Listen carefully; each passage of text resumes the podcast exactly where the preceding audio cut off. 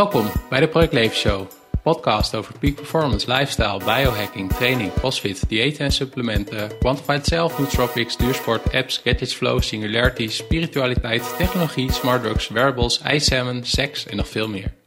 Mijn naam is Peter Joost. In deze podcastaflevering praat ik met Johan Dasseleer van Extra Tijd en de Memento 21 podcast. De show notes kun je vinden op projectleven.nl slash extra tijd. Wat wat tof is aan dit gesprek is dat we het hebben opgenomen en dat het zowel op deze podcast uitgebracht wordt als op die van Johan. Dus als je geabonneerd bent op allebei, dan kun je het twee keer luisteren of dan kun je hem skippen. Dat laat ik aan jou. Het andere mooie aan deze podcast is dat Johan mijn allereerste internationale gast is. je zult ook wel horen uit welk land hij is. En dat we heel veel gedeelde interesses hebben. Dus we hebben het over hoe kun je productiever worden, welke tools, apps en gadgets helpen daarbij. Maar ook hebben we het over van wat gaat te ver op dit moment en wat is de impact van biohacking en allerlei andere technologische trends. Dus we gaan heel erg de diepte in en als je het leuk vindt, dan wordt dit echt een fantastische uitzending. Ik wens je alvast heel veel plezier. Voordat we verder gaan, nog een paar dienstmededelingen. Ga naar projectleven.nl slash podcast voor een overzicht van alle podcastafleveringen. En daar kun je ook de show notes vinden van deze aflevering. Als je deze podcast aan het luisteren bent in je favoriete podcast app, vergeet je dan niet te abonneren op de Project Leven Show. Wil je echt niks missen van de podcastafleveringen, de blogartikelen, de lezingen en presentaties die ik geef, de vlogs die ik maak, de biohacking meetups die ik organiseer en de Super Lifestyle Summit? Ga dan naar projectleven.nl, want daar kun je inschrijven voor mijn wekelijkse nieuwsbrief en kun je een overzicht vinden van al mijn social media kanalen, waaronder Facebook en Instagram. Het maken van deze podcast vind ik echt fantastisch om te doen. En jij kan ook je steentje bijdragen aan de Project Leven Show. Ga daarvoor naar patreon.com slash projectleven. En Patreon schrijf je met P-A-T-R-E-O-N. Op Patreon kun je aangeven hoeveel euro per maand je kan missen voor de Project Leven Show. Dat kan zijn 1 euro per maand of 3,15 euro. En 3,15 euro is de prijs van één tol cappuccino bij de Starbucks. Je krijgt er ook nog leuke dingen voor. Denk bijvoorbeeld aan uitgeschreven transcripties van podcastinterviews, voor- en nagesprekken met podcastgasten, video's die ik maak alleen voor Patreon, een aankondiging van komende podcastgasten en de mogelijkheid om vragen in te sturen. En af en toe publiceer ik een concepthoofdstuk van mijn nieuwe boek. Check daarom na het luisteren van deze podcastaflevering patreon.com slash projectleven. Anyway, here we go. Welkom bij de Project Leven Show. Vandaag is de gast Johan Dasseleer. Zeg ik het zo goed? Dazeleer, bijna. Dazeleer. Ja. ja. Kun je jezelf introduceren?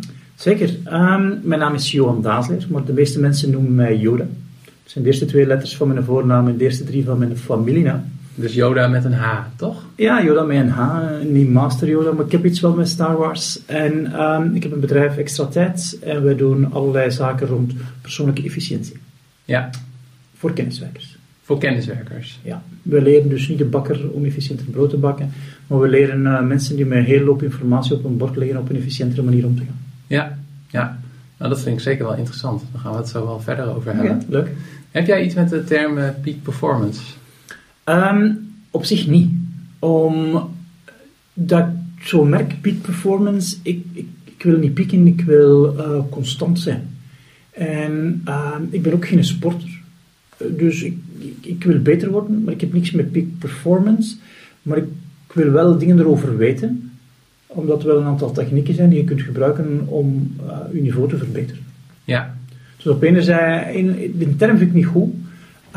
ik vind optimalisatie, complete optimalisatie beter dan peak performance.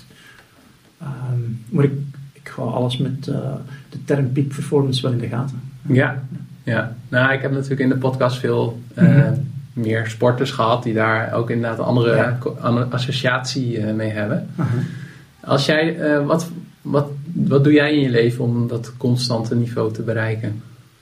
Ja, ik weet niet of ik een constant niveau heb, maar een van de dingen die ik uh, structureel doe, is uh, allerlei experimenten.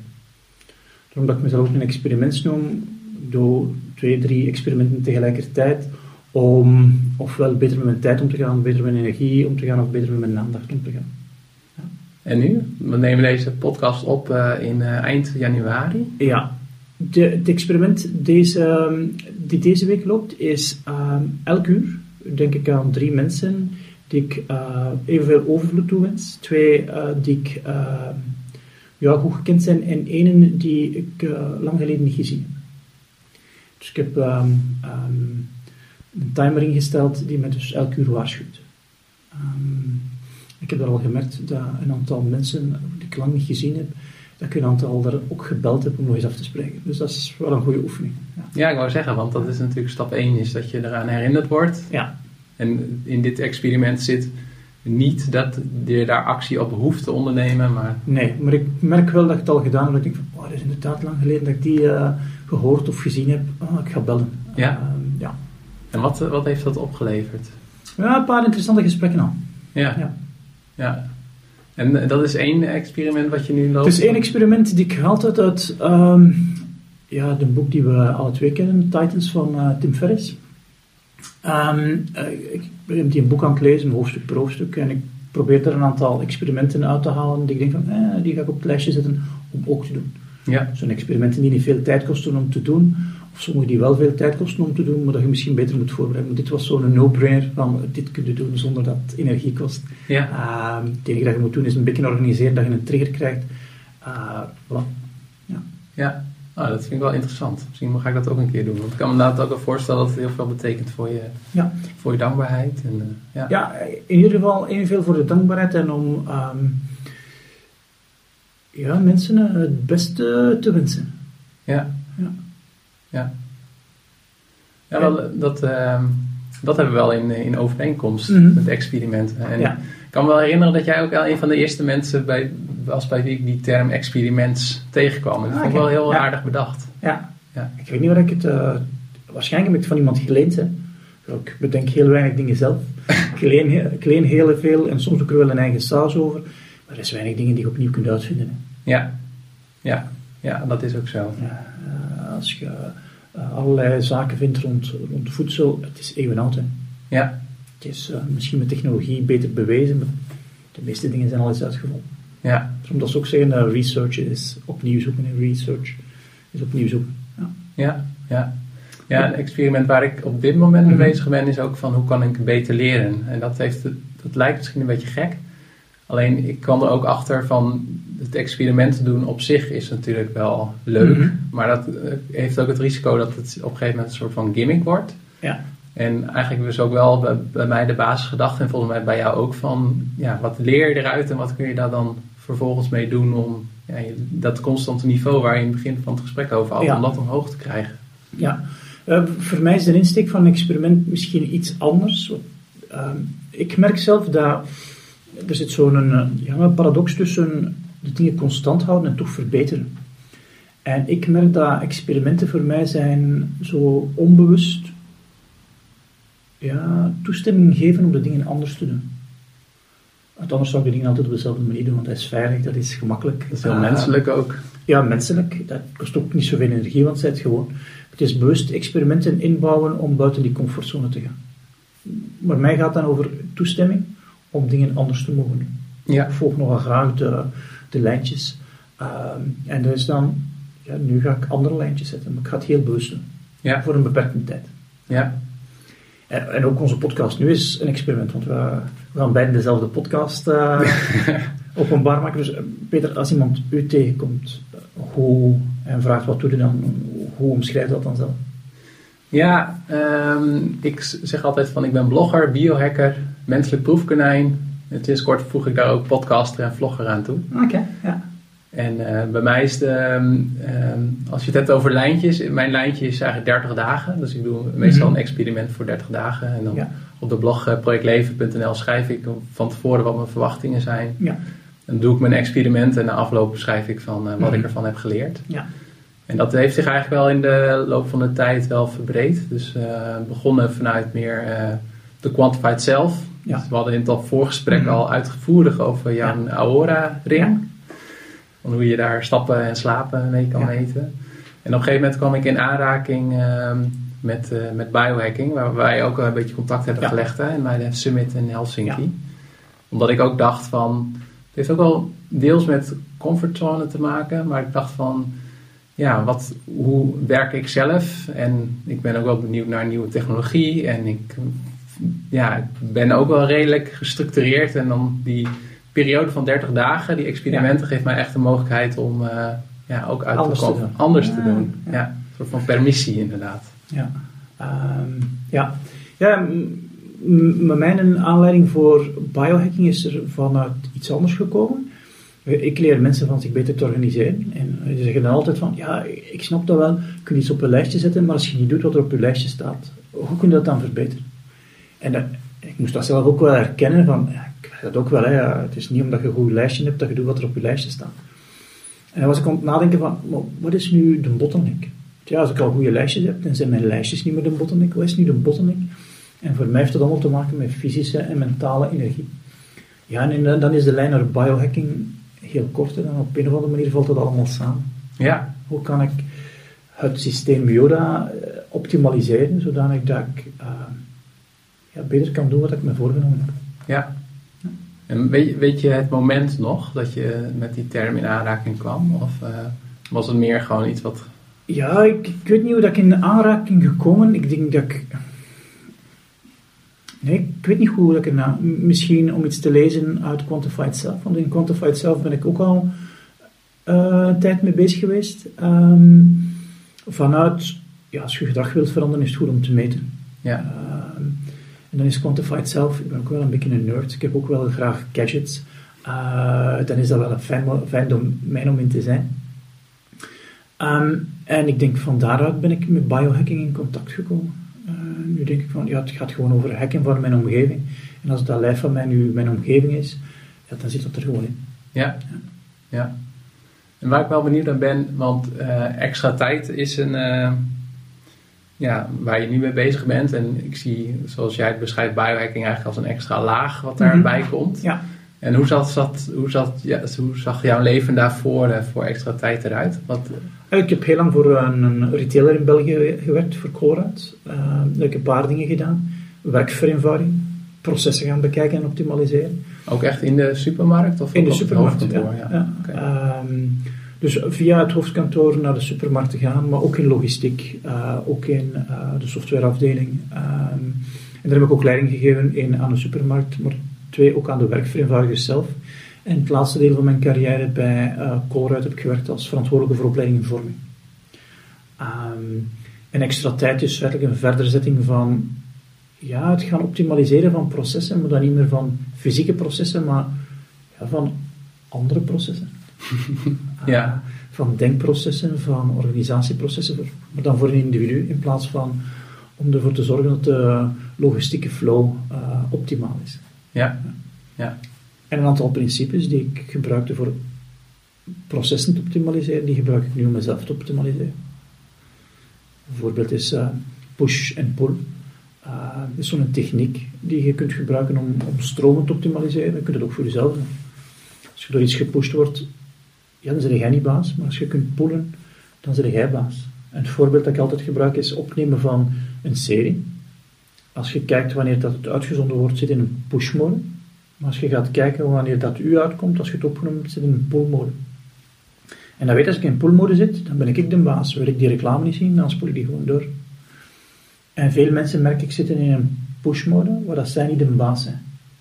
En ja, dan doen ze allerlei dingen onbewust, twintig keer op een uur hun, uh, hun telefoon checken. Ja, dan zeg jij niet baas, dan is dat toestel de baas. Um, en daar denk ik dat als je, in ieder geval voor mij, als je kunt zorgen dat je meer energie hebt, kun je ook meer bewust met je handelingen bezig zijn. En van daaruit is mijn interesse naar biohacking gekomen. Ja, ja, ja grappig. Wel, eh, natuurlijk wel her en der wat gelijkenissen, maar ook wel een, een ander, uh, ander startpunt, een Ja. ander vertrekpunt. Ja, absoluut. Ja. Welke, want je geeft, uh, vertelde je in het voorgesprek iets van drie trainingen, drie of vier trainingen, workshops per, Ja. per maand. Wat is het? Nee, nee, dat doen we presentaties, maar workshops doen we er een tiental per maand. Oh, tiental. Ja. Ja. Ja. Wat is de vraag die, uh, die jij in je, in je trainers het meeste krijgt? Ah, dat is een heel dwazen is, leer ons eens nee zeggen. Dan ja, heel man, het gaat hier over hoe gaan we ons organiseren. Maar mensen zeggen, ja, op een of andere manier, als je te weinig energie hebt, zeg je veel gemakkelijk ja. En dat heeft allemaal te maken, denk ik, met hoe dat ons brein in elkaar zit. Uh, en als je weet hoe dat je brein in elkaar zit, kun je het ook hacken. Uh, dus ja, het, heeft, het heeft weer te maken met hacken. Ja. Met proces kennen. En als je het proces kent, kun je ook de kortere weg vinden. Kun je de hefboom vinden om, om, om dat beter te doen. Ja, ja precies. Ja. En um, waar ik nog wel benieuwd naar ben, en dat is misschien de one million dollar question. Want ik weet zelf ook wel dat het goed is om uh, twee keer per dag mijn mail te checken Mhm. en niet zo vaak op mijn Ja. telefoon te zitten. Maar ja, ik betrap mezelf er zo vaak op dat ik het toch doe. Ja, en dat is dan van, oké, als je dat wilt veranderen, hoe kun je dan bewuster worden hoe dikwijls dat je het gaat doen? En de, de term, het is ook niet van mij, eh, track what you hack. Wil je dat minder gaan doen, dan moet je ook gaan zorgen dat je daar meetwaarden over hebt. Zodat je daar iets kunt van leren. Eh, ik vind zo'n goede uitspraak, track what you hack. Ja, Je moet niet alle, alle cijfertjes eh, opvolgen, maar degene die je wilt verbeteren, dat moet je opvolgen. Dat kan niet zonder cijfers, in Ja. mijn idee. Als Ja. je dat efficiënt wilt. Hè. ja. dat doet me ook wel denken aan, een, eh, aan het boek van Peter Drucker. Mhm. Ehm, ik heb bedrijfskunde gestudeerd en dan kwam die ook terug. En die, volgens mij is van hem ook de uitspraak: eh, What get measured gets done. Ja, Dus inderdaad, daar. ja absoluut. Ja. Ja. Daar, is, daar is ook niks nieuws onder de zon. Hè. Nee, De verpakking is soms anders, maar er is weinig nieuwe dingen onder de zon. Ja. En wat gebruik je dan om, eh, wat adviseer je dan kenniswerkers om eh, te, eh, heb je bepaalde apps en software die je gebruikt om. Ja, dat is voor mij de, de, de tools. Ik ben niet zo iemand die gaat zeggen van je moet die een tool of die een tool gebruiken. Ik, ehm, ik zeg, je resultaat is afhankelijk van drie factoren. Dat is een van je motivatie, van je kundigheid en dan van de tools die je gebruikt. En dat is zo motivatie, kundigheid en toestemming. En onze principe is gebaseerd van ons beperkte middel als individu zijn onze tijd, onze, energie, onze aandacht en ons centen. En in het Engels klinkt dat heel goed, dat is time, energy, attention en money. En als ik een tool zoek die te moeilijk is voor mij om vol te houden, dan noem ik die niet elegant. Eh, En ik ga zoeken naar een elega- elegante tool die mij toelaat om zo weinig mogelijk tijd en energie te steken in een tool, maar die me wel het resultaat geeft wat ik zou willen hebben. En dat kan voor iedereen verschillend zijn. Ik maak graag mijn lijstjes in Outlook, nu. Maar dat had mij niet vijf jaar geleden in Outlook moeten doen werken, want ik had Outlook naar die hoofd gesmeten. Ja. Ik werkte toen op papier. ja, Dus een tool, ik, ik, ik zeg zolang dat je niet de goede tool gevonden hebt voor u, gaat je tijd en energie kosten om het vol te houden. En dat hebben we beperkt, dan laat het los. ja, Het is dus een zoektocht naar de methode. Hoe kan ik die toepassen in mijn tool? ja, ja, Ik ga niet elke week een andere tool kiezen. Ik moet ook een leercurve door. ja, Op een bepaald moment heb je ja, uw tool gevonden. En bij mij dat nu Outlook. Ik maak lijstjes in Outlook. Uh, en ik heb Outlook zodanig omgevormd dat ik me kan focussen op mijn acties in plaats van op mijn mails. ja. ja. Um, ja. Nou, doen we, doen we twee dingen komen bij me op. Van neiging die ik nogal heb, is om me wel heel erg te focussen op de tool. Want als Mhm. ik mijn tool goed heb ingericht, dan Ja. is dat een soort van eh, eh, eh, ja, virtuele realiteit voor mij. En als het Ja. daar goed is geregeld, dan heb ik een soort van illusie dat het in de werkelijkheid ook goed geregeld is. Oké, ja. En het tweede waar ik aan moet denken is van, en dan grijp ik even terug op die experimenten die we Mhm. allebei hebben gedaan. Ik heb, ehm, eh, ik zeg ook altijd vaak als het om quantified zelf gaat, dan moet eigenlijk de, het meten van je activiteit moet eigenlijk onzichtbaar zijn. Ja. Dat is ook, want anders kost het gewoon te veel moeite. Want ik heb ook, volgens mij heb jij dat ook gedaan. Ik heb eh, vijf dagen niet gegeten. En toen Dat heb heb ik nog niet gedaan. Het staat Oh, op het je lijstje. het staat op een lijstje. Ja. Nou, het het is een, hele, een heel interessant experiment. Maar toen wou ik ook heel veel dingen meten. Maar ja, ik ben ook maar mens. En op een Mhm. gegeven moment eh, ben ik, had ik er ook echt helemaal geen zin meer in. Omdat je dan Ja. zoveel handelingen moet doen. Ja. En dat is wel, ja, dat vind ik wel...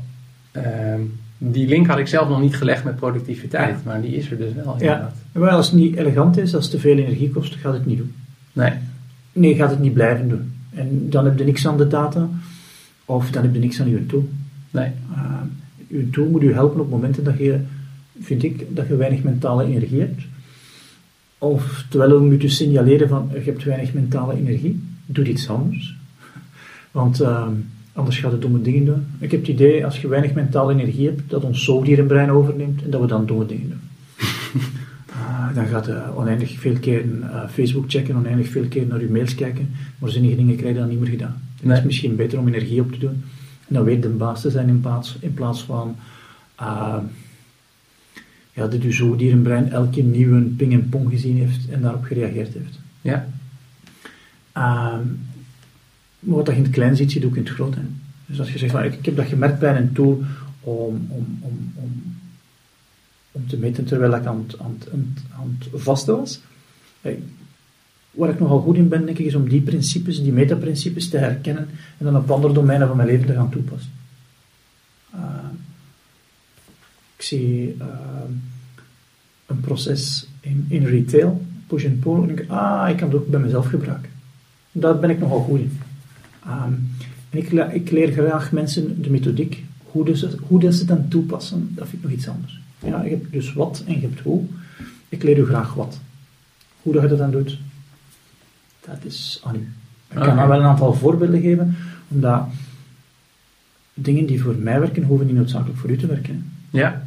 Dus dat is wat je met al je diëten al tracht te vinden. Wat is nu het dieet die voor mij past? Hè? Ja. En uh, aanpassen aan de persoon maakt het elegant voor die persoon. Um, en ik denk dat dat een van de krachten is. Ja. Ook, ook diëten. Ja. Je hoeft niet paleo te eten. Je kunt voor jezelf een dieet samenstellen waar je denkt van, hé, hey, dat is nu voor mij goed dat mij energie geeft om te doen wat ik wilde. Ja, ja. Nee, zeker ja. En dit doen we ook nog even nog een sprongetje terugmaken in wat je net vertelde aan. Ik heb een podcast interview gehad met Maarten den Braber en die had het ook over hoe uh, apps uh, worden ontwikkeld of software. Mm -hmm. Dat die natuurlijk ja. ook gewoon de, het doel is niet om jou contact te laten zijn met je Facebook vrienden, ja. maar eigenlijk dat je zoveel mogelijk op facebook.com ja. uh, mm -hmm. zit. Ja. Ja. Ik weet niet of je dit boek gelezen hebt van uh, Nirnaya, Hoekt. Uh, nee, maar die is al een keer langsgekomen. Ja, die beschrijft effectief hoe dat er gaat. Het is dus gebaseerd op um, um, een boek um, The Power of Habits. En dat was voor mij zo'n oogopener, The Power of Habits. Ik ben een ingenieur van opleiding. Ik heb dus nooit iets geleerd over gedrag van hoe zit ons gedrag nu in elkaar en wat start ons gedrag. En een van die zaken is triggers. En ja, je hebt dus interne triggers, maar je hebt ook externe triggers. En hoe kan ik nu zorgen dat ik uh, die externe triggers de baas ben, maar hoe kan ik die interne triggers op tijd zien, zodat ik geen domme dingen doe? En een, voor mij is, uh, ik werd ongelooflijk gemakkelijk afgeleid door nieuwe binnenkomende e-mail. Ja, wat zijn dan mijn triggers? Dat maken dat ik naar die e-mail ga kijken, want ik wil taken doen. En daar heb ik eens een lijstje van gemaakt en gaan zoeken van, kan ik nu iets technisch vinden om die een trigger weg te halen? Want dan heb ik geen energie nodig om hem te negeren. Als het een trigger is, de beste manier is te zorgen dat die een trigger weg is, dan moet ik hem niet negeren, want iets negeren kost energie. Um, en als ik dan die weghaal dat, dan heb ik nog een pak interne triggers. Hoe kan ik dan zorgen dat het venster tussen de trigger en de actie zo groot mogelijk wordt, dat ik bewust word van, oh Johan, je doet weer domme dingen. En dat ga ik proberen te regelen met uh, technologie. Hm. Dus op mijn inbox heb ik een soort filter liggen, die mij dus moeite kost om hem eraf te halen om nieuwe e-mail te zien. Hoe dus je kan, hoe werkt dat dan? Je kan twee keer per dag... Uh... Ja, ik heb in Outlook heb ik een filter liggen op mijn inbox. Ja. Ik heb die filter ook inbox 0 genoemd. Die toont geen enkele nieuwe e-mail. Dat is gewoon een regel? Het is geen regel, het is een view in Outlook. Ah, oké. Okay. En die toont geen enkele nieuwe e-mail. Waardoor dat ik dus ook niks nieuw zie in die inbox. Die is altijd leeg. Ja. Die lijkt altijd leeg. Die lijkt altijd leeg, ja. ja. Behalve, als ik die view afzet, dan zie ik wel de nieuwe inbox. Uh, de nieuwe mails. Maar ik moet ja. dus moeite doen om die mails te zien. Ja. En hoe meer moeite dat kost, hoe minder geneigd dat ik ben om te doen als ik geen energie heb in mijn hoofd. Ja. Ja. En dus dingen die ik niet wil doen, ga ik zorgen dat ze moeilijker worden om te doen. Ja. Dat is een truc die ik gebruik. Ja, nou, dat is wel goed. Ja, want ik ben dan... Uh, ik, uh, gebruik ook af en toe Outlook. En ik heb mm -hmm. al een keer gehoord van je moet in ieder geval de toast uitzetten. Want ja. de toast noemen ze dat in de rechterkant mm -hmm. zo'n uh, ja. zo'n brood, broodje naar boven komt ja. met, uh, met mail. Maar deze optie kende ik nog niet. Ja. Dus dat is wel, ja. En kunt, een van de dwaze dingen die mij dus afleiden was, je hebt inbox en daar staat dan een cijfertje achter. En dat cijfertje geeft u het aantal, uh, ofwel het aantal e-mails in uw inbox of het aantal ongelezen e-mails in uw inbox. Dat cijfertje, dat leidde mij dus naar die inbox om mails te gaan lezen. Ik zag daar 15 staan, ik dacht van, ah, Ja. ik heb werk. En kun je dan iets vinden om dat cijfertje weg te halen? Dan kan ik iets technologisch vinden om dat cijfertje weg te halen. Ja. En dat kan. Ik heb dus een dwaze regel gemaakt die elke binnenkomende e-mail direct op gelezen zet. En ik heb dus, er staat nooit geen cijfertje. Dus ik word er ook niet meer door afgeleid. Ah, ben ja. echt zo gaan detecteren wat zijn die triggers die maken dat ik iets doe dat ik verder niet wil doen. Ehm, en soms ga ik triggers installeren. Ik heb een trigger om kwart voor eh, tien s'avonds om eh, alle schermen uit te doen. Ik heb dus wel mijn intentie om dat te doen, maar als ik die trigger niet heb, ja, dan vergeet ik dat. Ik heb ook Ja. goesting om naar de klok te kijken. Ik wil dat organiseren zodat ik dat allemaal kan loslaten. Ja. Maar dat ik wel een trigger krijg. Ja, maar dat is inderdaad wel krachtig, want ik heb laatst ook een stuk geschreven over gedragsverandering. Mhm. En toen kwam ik ook in aanraking met het werk van eh, BJ Fogg Ja. van eh, Stanford.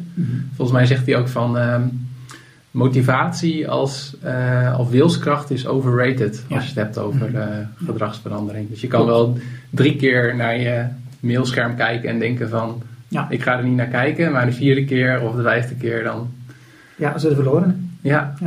En Ja. zitten 20 minuten in uw inbox. En na 20 minuten denk je, oh, wat heb ik nu gedaan? Dat is zonde. ja. Is Ja. zonde. Ja. ja, als we het toch over tools hebben, ik ben zelf ook wel fan van, eh, misschien ken je dat wel, Strict Workflow. Dus dat is zo'n eh, Google Chrome plugin en dan Mhm. kun je gedurende zoveel minuten kun je ook niet bij Facebook en zo Ja. terecht. En dat is precies wat jij zegt. Is Ja. eigenlijk gewoon, ja, ik, kan- ik kan er wel omheen als ik wil, eh, incognito scherm en zo. Ja. Maar dat kost dan zoveel wilskracht dat ik denk, nou laat het maar. En, Ja. eh, ik ga wel weer terug in eh, productief werken. ja, en dat is eh, in mijn idee dat, dat zoogdierenbrein die instant gratification wil. En dat we dus kunnen zorgen als we meer energie hebben, dat we er kunnen aan weerstaan. Maar ook, we kunnen het ook moeilijker maken voor dat zoogdierenbrein om dingen te doen die we niet willen. Ja, En dat lijkt dan alsof we onszelf in een keurslijf steken. Waar ik dan zelf nog wel moeite mee heb, want ik wil heel veel vrijheid. Maar ja, dingen doen onbewust, terwijl je ze niet wil doen, klinkt ook niet als vrijheid. Hè. Nee, nee. En ehm, wat ik me nog wel afvraag, Johan, is van... ehm, ik word hier heel enthousiast van. En, maar volgens mij ben, heb ik ook wel een beetje dezelfde achtergrond als, je- als jij. Zijn er ook... ehm, ja, dat zijn ook mensen die op een andere manier... Ja, andere persoonlijkheden, andere karakters hebben. Die, eh, krijg je daar wel eens tegenwerpingen op? Bijvoorbeeld van, over de vrijheid, wat je net vertelde. Eh, werkt het voor sommige mensen beter dan voor anderen? Of is dat lastig om te Ehm, zeggen? Daar heb ik geen onderzoek naar gedaan voor wie dat beter werkt. Maar ik denk dat we allemaal in basis dat, datzelfde, datzelfde zoogdierenbrein hebben in die neocortex. En dat dat een principe is die voor iedereen geldt. Als je te weinig energie hebt, is dat zoogdierenbrein eh, de baas en doen we dwaze dingen. Ehm, en ik denk, ik probeer mensen te leren dat ze met hun brein moeten meewerken in plaats van tegen hun brein. En ons brein heeft graag overzicht, dus geeft dat het overzicht ook. Ah. en soms ook, probeer ik mensen ook een andere bril op te zetten. En ik snap dat heel goed. Lijstjes en vrijheid, dat klinkt niet alsof dat hetzelfde is. Maar ik merk dat hoe meer grenzen dat ik in mijn leven zet, hoe meer vrijheid ik heb. En ik het is een rare paradox. Dat merk ik gewoon. Ja, Uh, en hoe dat ik het nu me- meestal vertaal is, een deel van mijn tijd wil ik heel gestructureerd werken en heel rigide om het andere deel van mijn tijd zo vrij mogelijk te kunnen zijn. ja, Het een gaat niet zonder het ander, want ik heb het al geprobeerd van compleet ongestructureerd te werken. Ah, wat aan mijn aard is, ik maak niet graag die lijstjes. Ik heb ze graag, maar ik maak ze niet graag. Ah, en dat werkte niet voor mij. Ik moest dan dingen doen op het laatste moment. Dan heb ik ook geen vrijheid. nee, Ah, en dat werkt nu voor mij gewoon zo een zeker deel van mijn tijd heel gestructureerd werken, heel geconcentreerd werken. En een ander deel van mijn tijd, ja, doe wat ik zin in heb. ja, ja. Ja, dat probeer ik ook zoveel mogelijk te doen. Want eh, dan, ik probeer ook het liefst om 's ochtends mijn eh, deep work eh, te doen. Mhm. Dan zet Ja. ik Bulletproof Coffee en slik Nootropics en zet ik bij. Neural Beats op en dan zet ik die plugin aan en dan eh, is het Mhm. gewoon eh, gaan. Ja, En ik merk bij mezelf ook eh, nou, dat in de middag is er wat meer ruimte ook voor afspraken of andere Ja. dingetjes. Of, Ja. ja. ja. En zijn daar eh, al experimenteren opgekomen? Of zijn daar dingen die je gelezen hebt, Peter, om, om, om die methodiek voor jou te maken? Nou, ik ben inderdaad wel wat aan het testen met Mhm. productiviteitssoftware. Ik Ik heb ook gekeken naar hartritmevariabiliteit. Om te kijken naar ja, hoe ready state Ja. eh, mijn lichaam is. Mhm. Ja, en ik heb ook wel wat testjes gedaan met die, ehm, ik weet niet hoe die techniek heet, maar dat, dat, je, ehm, dat het te maken heeft met je reactiesnelheid. Ah, de CNS-staptest. Ja. Ja. Ja. dus ik weet niet hoe gevalideerd dat is, maar mijn aanname was dat ik 's ochtends, ik ben meer een ochtendmens dan een avondmens, Ja. eh, dat ik dan ook gewoon echt mijn, eh, ja, mijn moeilijke gefocuste dingen moet doen. Ja, ja. Oké. Ja. Ja, want dus, en, ehm, iedereen heeft fluctuaties doorheen de dag. Hè. Dan kun je wel verbeteren, maar er gaan altijd fluctuaties zijn. Zo, ik ik weet niet of dat bij jou zo is, maar in de winter ben ik minder productief als in de zomer. Ik weet niet of dat bij jou zo is. Nou, in de winter kan ik ook, ehm, ik zou zeggen dat ik, in de zomer ben ik niet zo productief. Oké. Ja. Nee, meer in de lente en in de herfst, voor mijn gevoel. Maar dat kan Ja. ik niet, eh, kan ik niet Het gevoelsmatig, ja. Oh, Ja. Geen cijfers over. Nee, heb ik geen cijfers over. Zonde eigenlijk.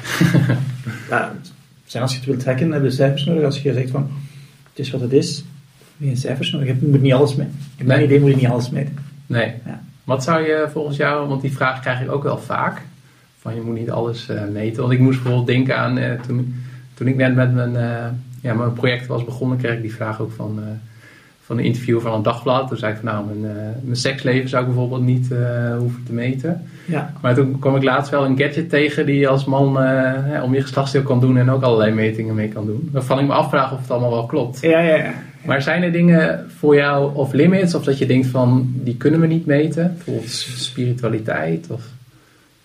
Eh, waarschijnlijk zijn er geen, geen methoden om dingen te meten, maar als je wilt beter worden, dan denk ik, dan, dan moet je meten.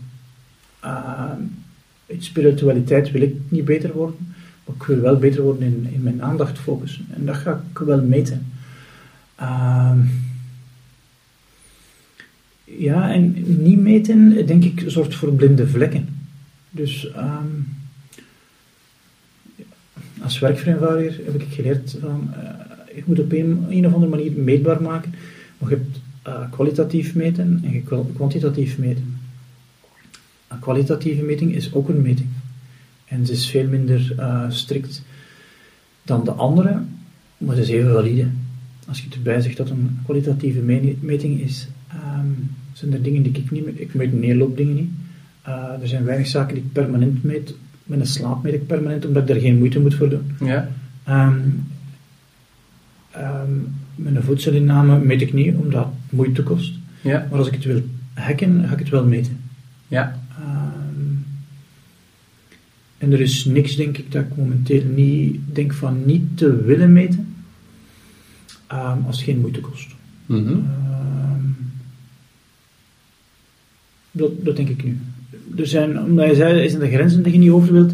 Ja, ik noem dat de Rubicon waar ik niet over wil. Is, eh, ik weet dat jij eh, een chip in je hand hebt. Ehm, ik denk, dat is voor mij een grens. Daar wil ik nog niet over. Nee. Hoewel dat dat wel raar is en dat het eerder gevoelsmatig is, hè, omdat ik heb een paar tattoos, het is ook verandering aan je lichaam. Hè. Dus, eh, Het zit ergens, eh, zit een raar dra- draai dat ik daar, dat is momenteel de grens. Maar ik kan me voorstellen dat dat binnen enkele jaren dat die grens verlegd is. Ja. Zijn er bij jou zo'n zaken waar je de lijn trekt? Nou ja, ik moest wel over een grens heen als je het hebt over, eh, over die chip in mijn hand. Mhm. Ehm, dat was destijds wel een bewuste keuze. Ik zal die keuze ook opnieuw zo maken. Omdat ik... ehm, biohacking is wel een heel breed begrip. Hè. Het wordt ook wel voor een heleboel... Wordt de laatste tijd naar mijn idee ook wel op veel zaken geplakt. Al dan niet helemaal terecht. Of nou ja, Ja. het is ook een beetje een nieuw, nieuwe term natuurlijk. Maar ehm, dat ik dacht, voor mij... Ik geef er ook wel veel lezingen over in het bedrijfsleven. En dan gaat het bijvoorbeeld ook over... eh, kunstmatige intelligentie Mhm. en eh, transhumanisme en dat soort dingen. Dus meer ook de, niet zozeer de persoonlijke biohacking, maar ook meer de, de impact van biohacking. En daarvan eh, dacht ik ook van ja, de, er komt een moment dat we nu dragen wearables op ons lichaam. Er komt een moment dat we dat ook in ons. Ja. lichaam gaan dragen. En eh, nou, destijds was het ook voor een eh, uitzending voor, eh, voor een programma van RTL Mhm. die daar een item over maakte. En Ja. dan ook eh, zeiden van, nou, wil je dan ook gechipt worden? Toen zei ik van, dat is een goed idee. Maar dat ik wel dacht van, ja, wat voor invloed heeft dat? Je noemde net ook al eh, paleo. Dat zijn ook wel van die, ik draag bijvoorbeeld ook minimalistische schoenen. Mhm. Ik doe ook aan mindfulness. Ja. Ik doe ook aan ijszwemmen. Dat zijn al hele oude principes. Mhm. Die eigenlijk helemaal niets met nieuwe technologie te maken hebben. Die voor mij wel belangrijk zijn. Dus ik heb me wel van tevoren wel laten inlichten van die chip Ja. Eh, afgezien eh, van mogelijk de straling als ik hem uitlees, Mhm. maar hij, hij lekt verder niet in chemicaliën. Ja. Kan nog steeds door de vliegtuig eh, security en Ja. dat soort dingen. En eh, ja, ik geloof wel dat het, ik ben heel benieuwd naar een tweede generatie chips die wel constant eh, bepaalde biomarkers kunnen meten. En, wat, Ja. en ik was wel benieuwd van wat dat op dit moment dan met mijn lijf zou doen. Dus in, ja, ik had er in het begin wel last van en nu merk ik het niet meer Ja. wat voor toepassingen ik ermee kan doen, maar ook wat de reactie van andere mensen zijn. En het is best wel wisselend. Sommigen zijn heel, vind het heel cool, anderen zijn wat gematigder en anderen zijn wat negatiever erover. Ja. Dus, Ja, ik, ik vind het zelf, ik ben er niet zo consequent in. Omdat, goh, stel dat ik ergens eh, slecht zou horen, ik zou een oorapparaat dragen. Maar om dan nu, dat ik niet slecht hoor, een oorapparaat te dragen om beter te horen, dat zal mijn brug te ver zijn. Terwijl ik denk van, dat is dus wel heel raar. Ehm, en, en op Pukkelpop dit jaar heb ik eh, de Human Cyborg gezien. Eh, ik ben zijn naam nu kwijt. Maar die draagt een, dus op zijn hoofd een antenne waarmee dat een kleuren hoort. oh, Nieuw uh, Harbinson. Ja. En eh, dat was dus wel heel interessant om te zien dat ik accepteerde van, oh, hij is kleurenblind. En hij draagt dat om dat probleem op te lossen. Maar dat ik er moeite zou mee gehad hebben als iemand die wel kleuren had kunnen zien, dat het wel geïmplanteerd om extra informatie te hebben. Ja. En denk ik, ah, waar zit die bottleneck zo? Waar, Ja. Want het is niet rationeel. Hè. Ik kan het niet verklaren. Maar dat, is, dat vind ik momenteel voor mij een grens. Ik wil het gebruiken om, om, om beter te worden, maar niet om ja, superhuman te worden. Is- Ja. ik, vind, ik vind het nog altijd nog moeilijk. Ik ben niet uit. Ja. Ja, want Neil Harbinson kan ook volgens mij infrarood en ultraviolet eh, horen. Ja. Hij kan inderdaad meer dan, dan Ja. wij kunnen. Ja. En dat is wel leuk dat je dat zegt, want dat is ook wel een thema. Als ik het heb over biohacking of kwam vanzelf en dan daarna biohacking, is wel iets waar ik me de laatste tijd meer in ben gaan interesseren. Dat is eh, longevity, langer Mhm. leven. En ehm, we hadden laatst een biohacking meetup. Het ging over human enhancement. Mhm. En het ging precies over wat jij net zegt. Van wat is eigenlijk de maatschappelijke impact en ook de wenselijkheid van dit soort ontwikkelingen. Want ehm, kijk, nu is het een vrije keus voor mij om die chip te dragen. Maar wat als, ik, eh, eh, als het de norm wordt om een chip te dragen? Ja. En een voorbeeld wat, eh, wat, wat ik aanhaal is ook dat Nederlandse studenten, 25% van de Nederlandse studenten, die slikt eh nootropics, Mhm. dat laat nieuws, hè, om, Ja. meer, om beter te presteren. Ja. Maar kun je op een gegeven moment besluiten om daar niet meer aan mee te doen? Dus ja, krijg je dan ook niet een sociale scheidslijn? Ja. Dus dat, Ja. dat vind ik heel interessant. Ja, ik ook. Ehm, dat is wel grappig, want ik, heb een maand of twee geleden een presentatie gedaan voor studenten. Er was één iemand die kwam vragen naar nootropics. Dus ik denk, in Vlaanderen zijn we daar nog niet zo mee bezig. En we stelden een Progevil eh via het net. Ik kwam uit India, zei, maar af en toe was het goed en af en toe was het niet goed. Hm. Dus ja, waar trekt je daar de, de lijnen? Ja, Ehm, ja, dus ge- geen gemakkelijke discussie. En me denken aan het, ehm, nu dat ik het gelezen heb, dat manifesto, dat Biohackers Manifesto. dat heb ik niet gelezen. Ehm, dus een bio, bi- Biohackers Manifesto op, op net te vinden, ehm, wat ze moeten rechten geven om dat te mogen doen. oh, ja. volgens mij heb ik dat wel eh, niet Ja. gezegd. Stel dat de overheid mij verbiedt om dingen te doen, om dat te doen. Ja. Waar gaan we dat trekken? Dat, is- Ja. dat is- dat is heel interessant, Ja. vind ik zelf. Ja, maar ik vind het ook wel boeiend en daar ging die meetup ook een beetje over. Van, ehm, binnen de politiek hebben we het over ja, issues die op dit moment spelen. Maar als je over dat soort dingen gaat nadenken, ook over eh, DNA-hacking. Ja. CRISPR-9-technologie, dat er komt er eigenlijk nog veel meer op ons af, waar eigenlijk nu nog weinig notie eh, absoluut. van Ja, is. ja, absoluut. Ja. En die altijd sneller en sneller zijn gaan. Ja. Ja. Eh, biohacking is inderdaad een heel divers domein. Ja, welk stuk gaat er volgen, welk stuk gaat er niet volgen? hè? Ja. ja, ik moet zeggen, ik vind allebei interessant. Dus zowel de grote technologische trends als het persoonlijke biohacking. Ja. Maar wat ik een beetje mis, maar ik ben wel benieuwd hoe jij daar tegenaan kijkt. Van eh, biohacking draait soms wel heel erg om het. eh, lijkt af en toe een beetje mechanisch. Wat ik, dat ik soms wel de vraag stel: waar is de mens in biohacking? En- Ja, het moet, een, een, een, moet helpen om een doel te realiseren. Dus afhankelijk van die doel gaan de andere dingen moeten doen. ja, Ehm, ik kan me voorstellen dat er periodes in je leven zijn dat je zegt van, ja, uh, meer energie interesseert me momenteel niet. Misschien ja, het kan. Het kan, ja. Hypothetisch kan het. Ehm, ja, afhankelijk van wat je wilt realiseren, wil je meer spiermassa of wil je leaner zijn, ja, afhankelijk ga je andere dingen moeten doen. En dan kan, denk ik, biohacking je wel helpen om de, ja, de meest efficiënte manier te vinden. Ja. Denk ik. Hoewel, uh, hoe langer ik met het onderwerp bezig ben, is hoe, de, hoe meer dat je merkt dat het is voortschrijdend inzicht. We leren elke, elke, elke maand nieuwe dingen bij. En soms is wat je zes maanden geleden geleerd hebt, dat je oh, dus al achterhaald. Ja. Dus ga wel snel natuurlijk. Hè. Ja. ja, want jij doet ook nog een, eh, de Bulletproof uh, coach opleiding. Ja. ja, dat klopt. Ja. Ja. Dus ben ik zelf ook inderdaad wel benieuwd naar van... Uh, ja, wat krijg je dan ook? Uh, ja, gaan we krijgen op een gegeven moment... Uh, nou, Bulletproof coaches hebben we dan al, maar ook biohacking coaches. En, dat zou kunnen. En is dat dan breder dan ja, leefstijlcoaches die je nu, nu hebt? Ja, het is dan... Geen, geen idee. Ja, nou, en, en, en Sylvian en ik zijn een Bulletproof coach gestart. Eén, Sylvian heeft een interesse in, in, in koken. Is ook een blog, Keukenrevolutie.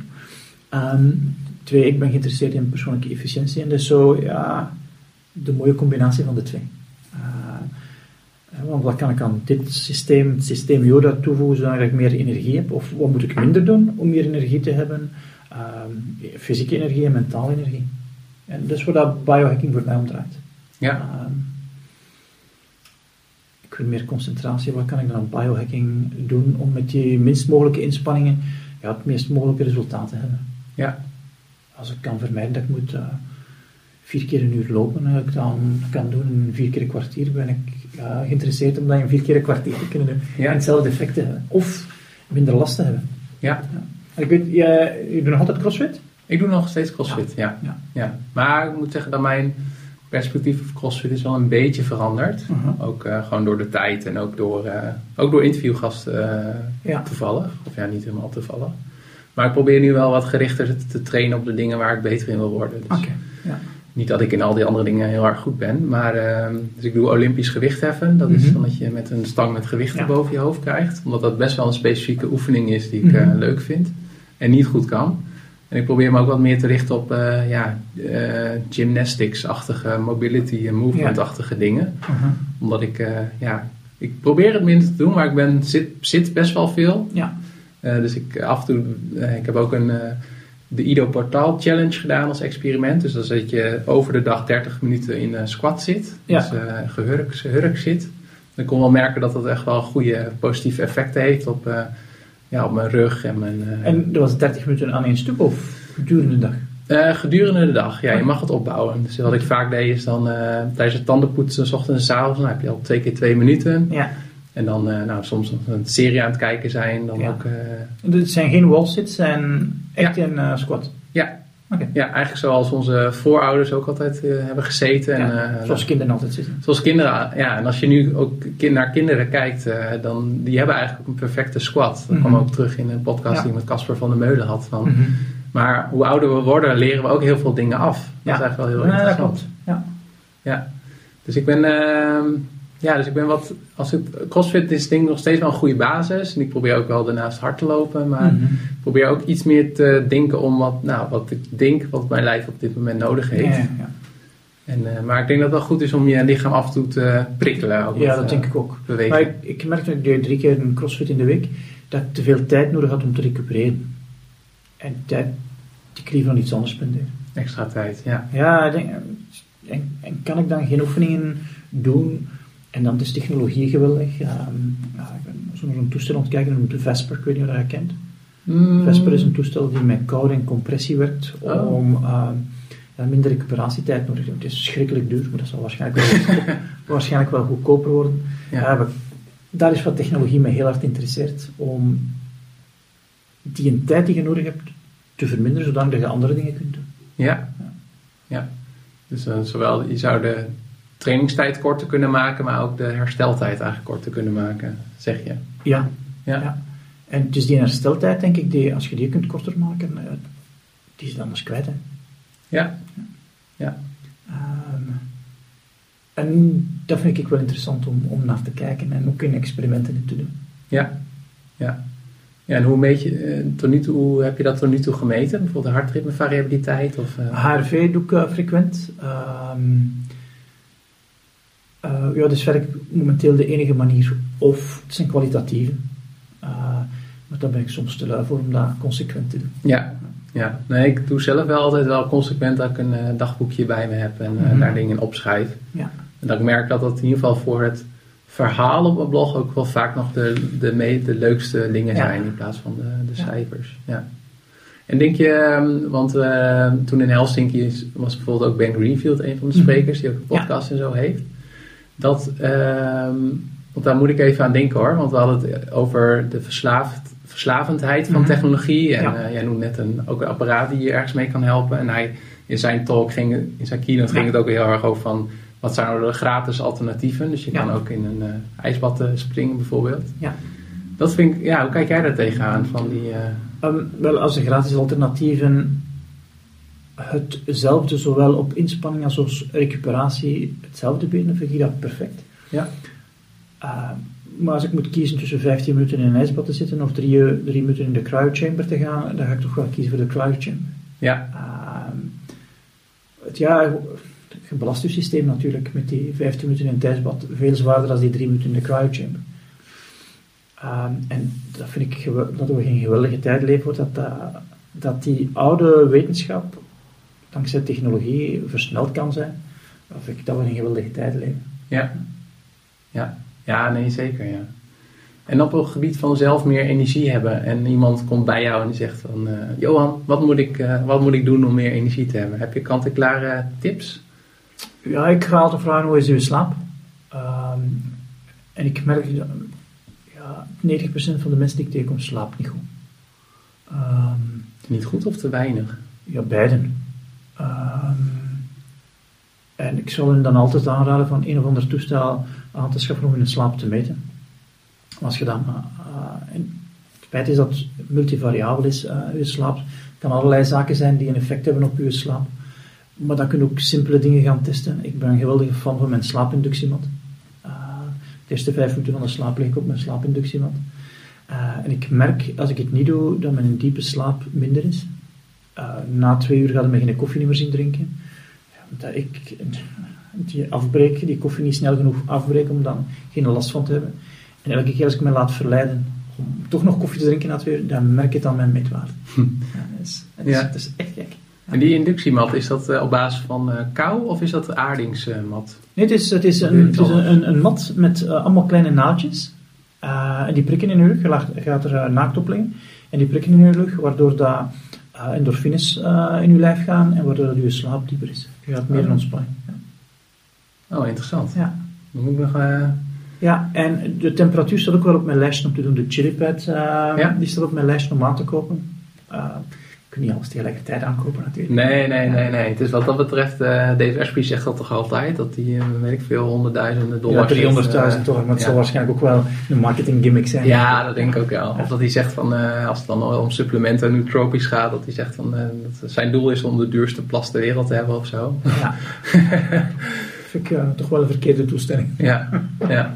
Want wat is eh, de eh, gadgets die jij hebt gekocht waar je het meest aan hebt, al die jaren? Ik heb al een paar gadgets versleten over slaap. Ehm, de, de gadgets om ehm, ehm, stappen te tellen. Maar degene die waar ik zelf het meest aan gehad heb, is de, de Muse, om te mediteren. Oh ja. Vooral om mij...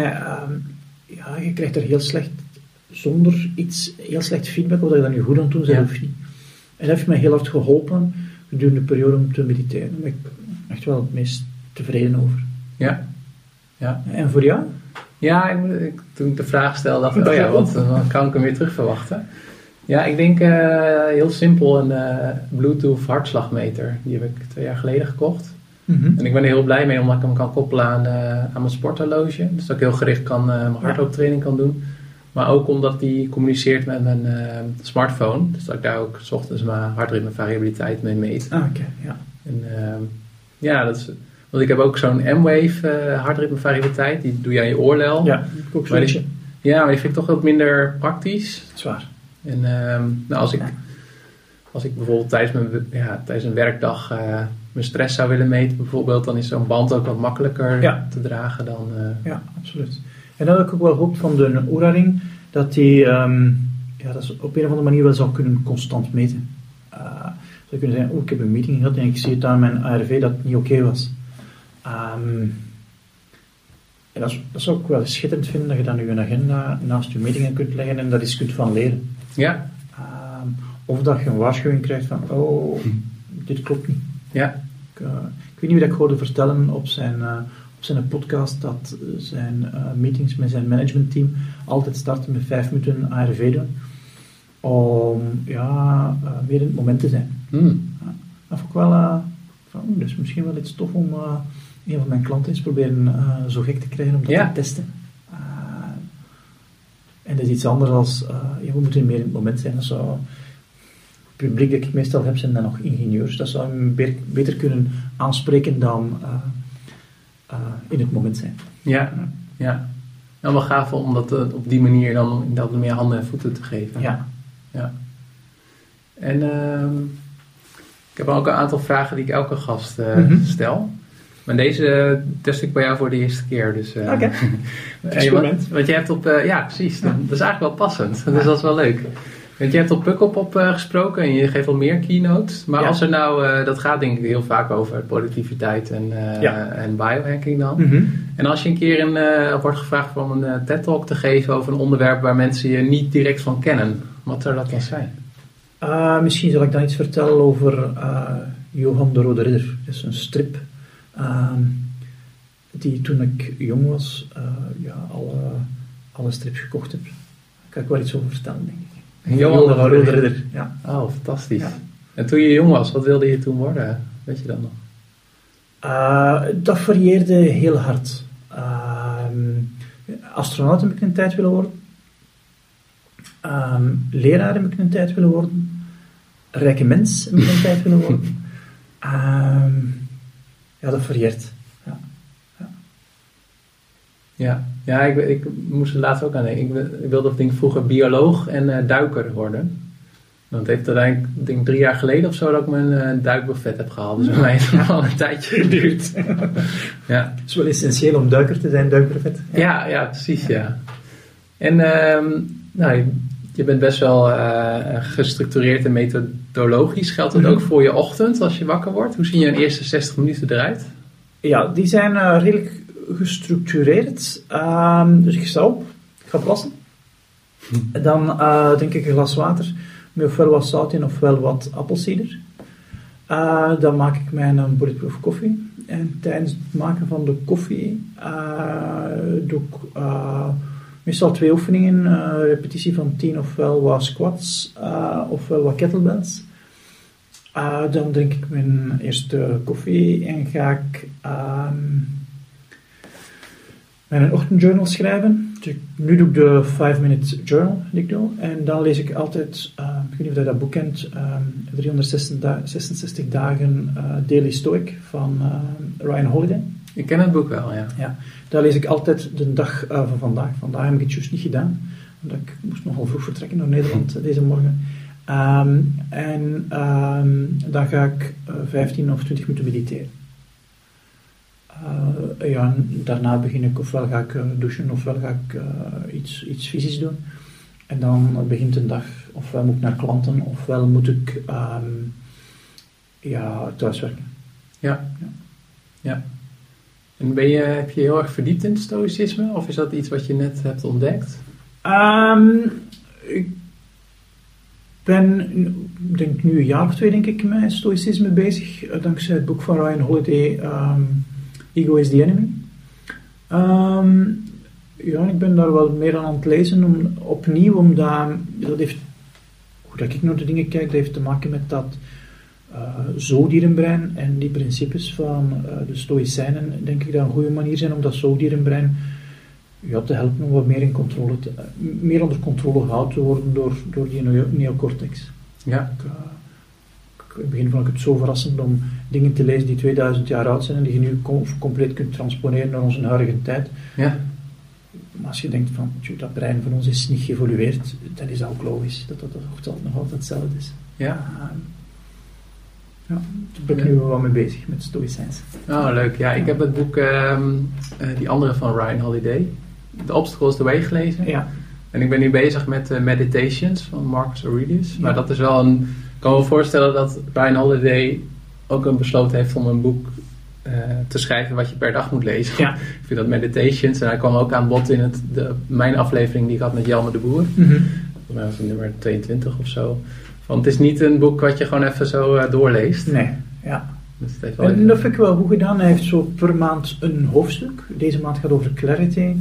Zo, en het is altijd een stukje over eh, een van ofwel Marcus Aurelius of Epictetus of ja, altijd uh, Cato zit er ook bij, ehm, een van de Stoïcijnen. En dan een stukje uitleg hoe dat je dat nu zou kunnen toepassen. Ik vind, ja, het is altijd één blad. Uh, altijd een beetje over reflecteren van oh, hoe kan ik dat nu vandaag wat gaan toepassen. Ik vind het echt uh, een goede om te doen. Ja. Ik ben sinds, denk ik, oktober vorig jaar mee bezig. In december wel uh, een paar dagen losgelaten. Ja. Um, maar ik vind het wel een goede. Ja. Maar dat is ook wel de kracht, want ik doe zelf ook uh, dagelijks aan meditatie. Probeer ik. Ik bedoel, dat lukt niet altijd. Maar het is ook dat je dat soort dingen uh, een ritueel van maakt. Dat op een gegeven moment, we hebben het al over wilskracht gehad, dat je geen wilskracht meer nodig hebt omdat het gewoon zo in je systeem zit. Dat je het ja. gewoon doet. Ja, maar dan merk ik, ik heb s'morgens wel veel energie. Dus s'morgens kan ik dat ritueel wel goed volgen. Maar ik zou graag ook s'avonds mediteren. En dat is zo gek, want het is zo gemakkelijk om in die zetel te gaan zitten. Maar op dat kussen zitten is niet veel moeilijk. Nee. Maar toch doe ik het s'avonds niet zo frequent als ik het s'morgens doe. Nee. En daar ben ik nog altijd niet aan uit. Ja, misschien moet ik ervoor zorgen dat ik mijn tv niet aan kan s'avonds. Maar op een of andere manier ben ik dan ja, moe. Ja. En ja, dan doe ik dat niet meer. Nee. Nou, ik ben nu een boek aan het lezen, Verslaafd aan Liefde, van Mhm. uh, Jan Geurts. En uh, nou, het, gaat niet, het gaat ook wel over relaties en, en liefde, maar ook heel erg over een relatie met jezelf. En mediteren komt er ook in terug. En wat me daar wel aansprak was een, uh, een stuk over waarom je brein... Het is ook heel confronterend voor je hersenen om te mediteren. Mm-hmm. Dus daarom krijg je ook Ja. wel allemaal een soort verzet onderbewust dat je Ja. dat niet gaat doen. Ik kan me voorstellen, want een van de dingen die op mijn lijstje staat om te doen, en misschien heb jij het al gedaan, is floating, floating uh, en een floating tank gaan liggen. Ik had het één keer gedaan. Ik vond het uh, een beetje gek. Is het waar? Ja. ja. En wat vond je er gek aan? Nou, ik, ik kon me niet zo goed een houding uh, vinden. Nou, nou, na verloop van tijd kon ik me er wel aan overgeven Mhm. en kon ik me wel loslaten. Maar in het begin was ik nog heel erg, okay, heel ja. erg wennen. Maar het is wel Ja. een bijzondere ervaring. Ja, ik kan me voorstellen, want zo um, geen, um, geen um, ja, zintuigelijke input, Ja. ja, dat houdt je brein dan niet bezig. Hè. Moet je brein zich met iets anders bezighouden en dan, waar gaat je brein dan zich mee bezighouden? Hè? Ja. ja. Ja, klopt. En dat is ook wel weer een leuk linkje naar uh, ja, concepten zoals flow. Want ik heb Mhm. ook de Flow Genome Project uh, opleiding gedaan. Dat heeft ook inderdaad heel erg te maken met uh, ja, de, de, imp- de, impact van je zintuigen op uh, ook je mindset en Ja. je gevoel van tijd inderdaad. En de Flow Genome Project is van Kotler. Ja. En wat heb je daar uitgeleerd, Peter? Um, nou, ik had eerst ook dat boek gelezen, The Rise of Superman. Ja, een fantastisch boek. Hè? Ja, ja, een fantastisch boek inderdaad. En de Flow Genome Project bringt dat nog meer in de praktijk. Dus het is wel een online opleiding waarin je dan ook bepaalde oefeningen moet doen en ook heel ja, moet reflecteren van uh, ja, wat is het laatste moment dat je gevoel van tijd verloor of wat, is, uh, wat zijn situaties Ja. waarin je je aan de ene kant uitgedaagd voelde, maar aan de andere kant dacht dat het wel Mhm. een stretch was, maar niet te ver. Ja. En ook uh, een stuk over uh, binaural beats. Want flow is ook weer gerelateerd aan bepaalde hersengolven. En dan kun je dan ook weer stimuleren door Ja. bepaalde neurotransmitters, supplementen of ook natuurlijke dingen die je kan slikken of innemen. En ook van ja, wat kun je aan de buitenkant doen om het Mhm. uh, te stimuleren. Dus het was wel een uh, ja, verdieping van het, uh, van het boek. Oké.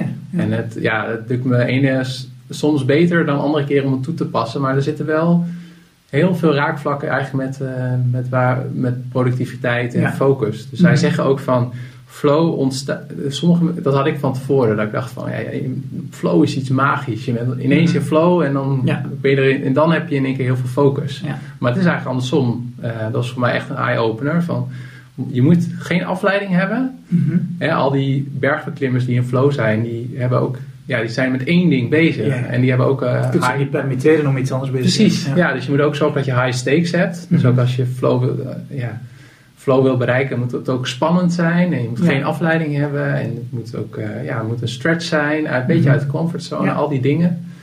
Ehm, ja, dat was wel voor mij een van de eye-openers. Dus volgens mij is dat... eh, Ja. Ik hoorde, um, ik denk bij Joe Rogan, Steven Kotler, vertellen dat hij heel lang gesukkeld had met eh, de effecten van Lyme disease. Dat toch wel vier, vijf jaar geduurd had. Dat hem zelfs niet meer, niet meer wist wat dat het groen licht betekende. Oh, jeetje. Ja. Dus hoe gek dat, dat ja, het systeem er kan voor zorgen dat je brein niet meer gaat werken. Hè. Ja. Dat vind ik ongelooflijk. Ja, maar toch wel vind ik binnen de hele biohacking scene wel interessant van dat er ook wel veel mensen zijn die juist een, een krasje hebben, of Mhm. zoals hij, en Ja. dat dan weer hebben omgezet in een kracht. En eh, Ja, dat vind ik wel ontzettend boeiend. absoluut. Ja. Ja. En is Joe Rogan ook een van je favoriete podcasts op dit moment? Ehm, ja, Joe Rogan is zeker een van de favorieten ehm, wanneer dat hem niet spreekt over ehm, MMA. Eh, dat is niet waar ik mee bezig ben. Ik kan dat ook niet volgen. En dan om twee uur te luisteren naar Joe eh, over MMA, dat vind ik nu eh, een brug te ver. Want de podcasts van Joe Rogan zijn altijd twee uur, twee uur en half. Ja. Het liefst zou ik die altijd in één stuk beluisteren, maar het is meestal wel moeilijk. Maar Joe is zeker een, en ik vind ook een geweldige eh, stand-up comedian. Ehm, is er zeker een van de favorieten momenteel. Ja. Ja. Ja. Heb jij een specifieke favorieten in eh, podcastland? Ja, ik probeer altijd. eh, Ik luister heel graag naar Tim Ferriss en ik Ja. hou van zijn stijl en ik probeer dat zelf ook een beetje Ja. toe, te, toe te passen door mensen. Door heel, ja, ik ben dat van nature ook al gewoon heel geïnteresseerd naar het verhaal achter en wat Mhm. nou echt de Ja. Kleine onderdelen zijn. Ben Greenfield vind ik ook, eh, vind ik Ja. ook leuk, maar ik ben ik wat specifieker in eh, van eh, Ja. wat ik naar hem luister. En ik probeer de laatste tijd ook wat minder te luisteren en proberen wat meer te laten landen en toe te passen. Oké. Ja. Want het is wel, net als tv kijken, is bij mij podcast luisteren soms ook wel gewoon een consumptieding. Ja, ja, ja. En ik ben ooit begonnen met podcast luisteren om er echt wat van op te steken en dingen mee te doen. Ja. Dus ehm, ja. En, en, en buiten de biohacking sfeer, want je noemde daar eh, eh, binnen de biohacking sfeer nog wel luisteren van podcasts buiten de biohacking sfeer? ja, ik luister graag naar, ehm, ehm, hoe heette die jongens nou? Nou, een hele specifieke CrossFit eh, podcast. Oké. Dat vind ik leuk. Ehm, en ik luister graag naar, eh, ja, in Nederland heb je NOS Langs de Lijn, dat is een sportnapraatprogramma. Die luister ik ook wel graag. En ehm, Pieter Diamandis, die heeft Exponential Wisdom. Ja. En dat gaat dan meer over waar we het ook over hebben gehad. Dingen Mhm. zoals drones en Ja. eh, 3D printen. En eh, Ja. ja. dat vind ik ook, eh, Hij doet dat samen met Dan Sullivan, hè? ja, Ja. ja. Ja, dat vind ik wel bijzonder, want die man is ergens in de 70 volgens mij, die Ja. dansen doen. Maar die, eh, ja, die stond wel zo bij de pinken en eh, die Ja, praat zo mee eh, over nieuwe technologie. absoluut. En, eh, ja. Zijn eigen podcast vind ik ook wel mooi. Uh, Ten Times. Vind ik ook een mooie podcast van, eh, van Dan Sullivan. Ah, oké, ja. En Tony Robbins luister ook af en toe, maar dat probeer ik een beetje eh, ook. Soms vind ik het een beetje too much, maar af en toe heeft hij wel interessante eh, Ja. gasten en gaat meer over persoonlijke ontwikkeling. Ik vond zijn, eh, zijn documentaire op Netflix wel mooi. Ja, Ja. ja die, was, die was wel gaaf, ja. Ja, en Sylvia en ik gaan, denk ik in april, naar Londen vier dagen Tony Robbins. doen. Dat is wel intensief, hè? Dat is echt van eh 9 Ja. s ochtends tot 10 s avonds of zo. Ja, absoluut. Ja, vier dagen. Zo. Ja. Zie wat er gebeurt, hè. Ja, wat gaaf. Heb je ook andere, eh, als je in die zetel zit waar je net over had, nog andere favoriete series of films? Of, eh, Ja, ik kan zo gemakkelijk beginnen binge-watchen op Netflix. Dat is echt wel een plaag. Ehm, favoriet? ehm, ja, als, als het over ontspanning gaat, heb ik graag nogal... eh ik vind het wel raar dat ik dan niet naar MMA kan luisteren, maar graag nogal een actieserie. Ehm maar momenteel schiet er geen één in mijn hoofd. Hmm, schiet er geen één in mijn hoofd dat ik denk van, hey, dat is ehm, ja, waar ik naar uitkijk. Waar ik naar uitgekeken heb was ehm, De- Designated Survivor. eh, met Kiefer Sutherland. eh, en 24 vond ik vroeger ook een schitterende serie. Oh ja. Sutherland. Ik heb- Ik heb dus wel eh, een eh, een zwak voor eh dingen waar Kiefer Sutherland in meespeelt. Oh ja, dat is de, de Ja. rode draad, ja. Ja. ja. Ja, nee, ik heb gisteren nog naar, ehm, ik vond Pa- Pablo Escobar, Pablo, Ik weet niet hoe die heet, die serie. Die vond ik echt fantastisch. En. Breaking Bad vond ik heel tof. Daar heb ik nog nooit naar gekeken. Nee? Nee. Houdt het ietsje tegen? Of, eh, Ik, ik weet niet wat er met tegen had. ja. Sons of Energy vond ik geweldig goed. Ehm, maar Breaking Bad nooit aan begonnen. Dexter ook nooit aan begonnen, terwijl sommige mensen er reliant enthousiast over zijn. ja, ik vond Dexter vond ik ook tof, maar het laatste seizoen vond ik wat minder. Ja. En gisteren had ik eh, een eh, documentaire over Lance Armstrong Mhm. gezien. En dat vond ik ook wel fascinerend. Ja. die, het hele... werd op een gegeven moment ook gezegd dat het, wat hij heeft gedaan, dat het, veel, dat het helemaal niet om... Dat het juist ging om macht. Het was Mhm. heel erg een machtding, wat, hoe hij opereerde binnen het peloton. En, Ja. En niet zozeer dat het om doping, een verhaal over doping was. Dus dat Ja. vond ik wel eh, gaaf. ja, het is een circus waar je ja, als buitenstaander niet alles van weet. Hè. Nee, Ja. Systeem. Ja. ja, ook een soort van biohacking, hè, de EPO. Absoluut, ja, absoluut. Ja. En dan is het goed om bijvoorbeeld eh, wat dat het leger doet in de gaten te houden. Hè. Ja. Die hebben er altijd baat bij van eh, ja, peak performance te hebben. Ja. Ja. ja, zeker. Ik weet wel dat ze aan het testen zijn ook met DCS, Transcranial Direct Current Mhm. Stimulation. Dus Ja. we hebben het over de Muse gehad, hè, die meet je hersengolven, maar kan je ook dingen doen om te beïnvloeden en daardoor dat je als een scherpschutter eh, ja, beter raak kan schieten. Ja. daar heb ik een slechte ervaring mee. Ik heb ehm, ooit zo'n toestelje gekocht waarmee dat je eh, een kleine stroom door je brein kon... eh, ik had dat slecht opgezet. Ja? Hier eh, aan mijn hoofd zo'n hele plek verbrand. Terwijl ik niet door had. Ik voelde wel iets. Ja, Maar ik dacht, ah, wat is dat hier nu? En dan Sylvian zei, wat heb je nu gedaan? Hoe heb ik nu gedaan? Helemaal, eh, helemaal op mijn hoofd verbrand. Eh, Een Ja. klein stukje verbrand van een draad die niet goed uh, op mijn hoofd zat. dat is wel gevaarlijk. Ja. En favoriete boeken? Dat wisselt heel erg wat ik op dat moment aan het lezen ben. Ehm, ik ben nu ehm, met een boek van Timothy Ferris bezig, Titans. Vind ik een fantastisch boek om in te bladeren en daar een stuk te lezen, daar een stuk te lezen. Ehm all-time favorite denk ik dat... ehm goh, Niet Getting Things Done? Nee, ik vind Getting Things Done echt een eh, saai boek. Eh goede content, maar een saai boek. Ik heb nog geen enkel goed boek gelezen over time management. Het is saai. Het is ook saai onderwerp. Ja, waarschijnlijk. Ja. Ehm, eh, waar ik nu, een boek waar ik nu veel aan heb is Thanks for the Feedback. Dus van hoe kun je beter worden in feedback te ontvangen in plaats van ehm, meestal wordt u geleerd om beter feedback te geven. Dit is een boek dat u leert om beter feedback te ontvangen. Wat is dat een persoonlijk eh, ontwikkelpunt? Ja, absoluut. Ja, ja, eh, maar alle producten die we met extra tijd doen, zijn er vanuit eh, ja, een persoonlijke, eh, een persoonlijk probleem gekomen. Ja, maar dat is wel dan de beste manier, denk ik. Ja, ja, absoluut. Ja. Ik maak niet graag lijstjes. Ik maak een goede, goede lijst, maar ik maak dat niet graag. Die mailbox had ik niet onder controle, mijn informatie had ik niet over, onder controle. Ik denk dat ik nu toch wel wat weet hoe dat ik mijn gedrag moet aanpassen. Dus dat zijn al, ik probeer elke keer mijn eigen eh, bottleneck op te lossen. Ja. En dan die oplossing te verkopen aan onze klant. Ja, dus de volgende keer is eh, beter feedback ontvangen. En, dat zou wel kunnen. Ja. Dat zou wel kunnen. Ja.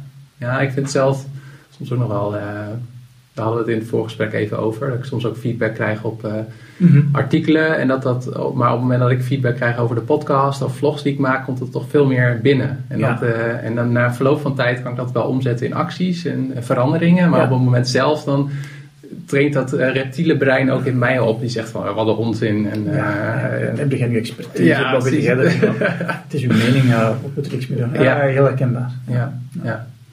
En als je, ehm, eh, we hebben heel veel, denk ik, eh, eh, nuggets ook in de podcast gehad. Maar als er één ding is wat je mensen nog willen meegeven die de Project Dave Show of de, Mental 21 luisteren. Wat ze nog kunnen doen als ze straks klaar zijn met luisteren, wat zou dat dan zijn?